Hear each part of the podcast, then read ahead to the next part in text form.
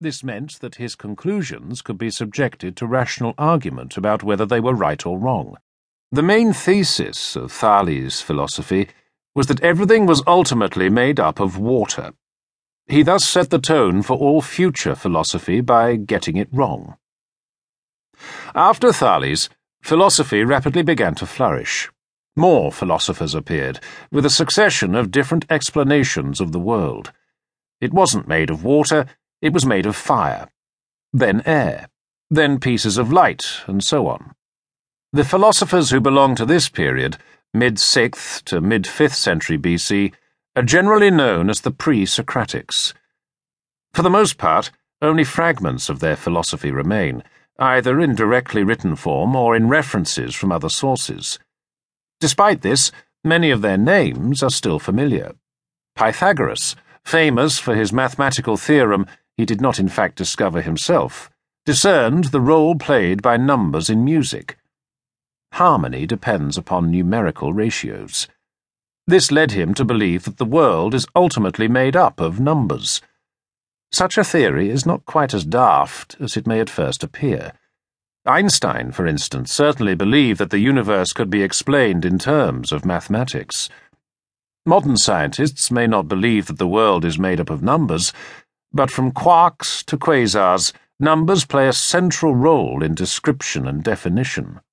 Another pre Socratic philosopher who anticipated modern science was Democritus, who believed the world was made up of atoms.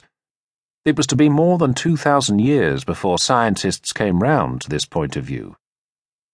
Anaxagoras was the first Athenian philosopher though it's almost certain he was originally an import, shipped in from Ionia, Asia Minor, by Pericles to raise the tone of Athenian education. Anaxagoras was very much a minor philosopher. He reversed the trend of explaining the world in terms of a single substance, claiming rather that it consisted of an infinite number of substances. Indeed, everything contained a bit of everything else.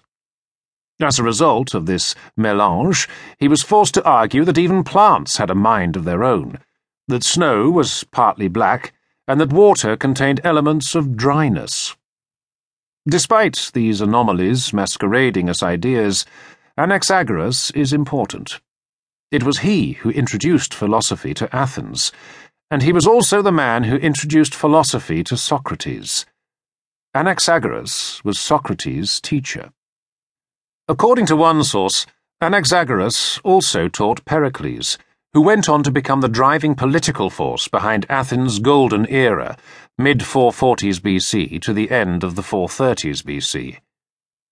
This period saw the construction of the Parthenon, the great era of Greek tragedy, the sculpture of Phidias, whose Zeus became one of the seven wonders of the ancient world, and the emergence of classical philosophy with Socrates.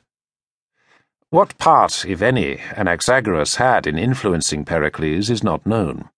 What is known is that Anaxagoras claimed the sun was a huge super-hot rock and the moon was made of earth.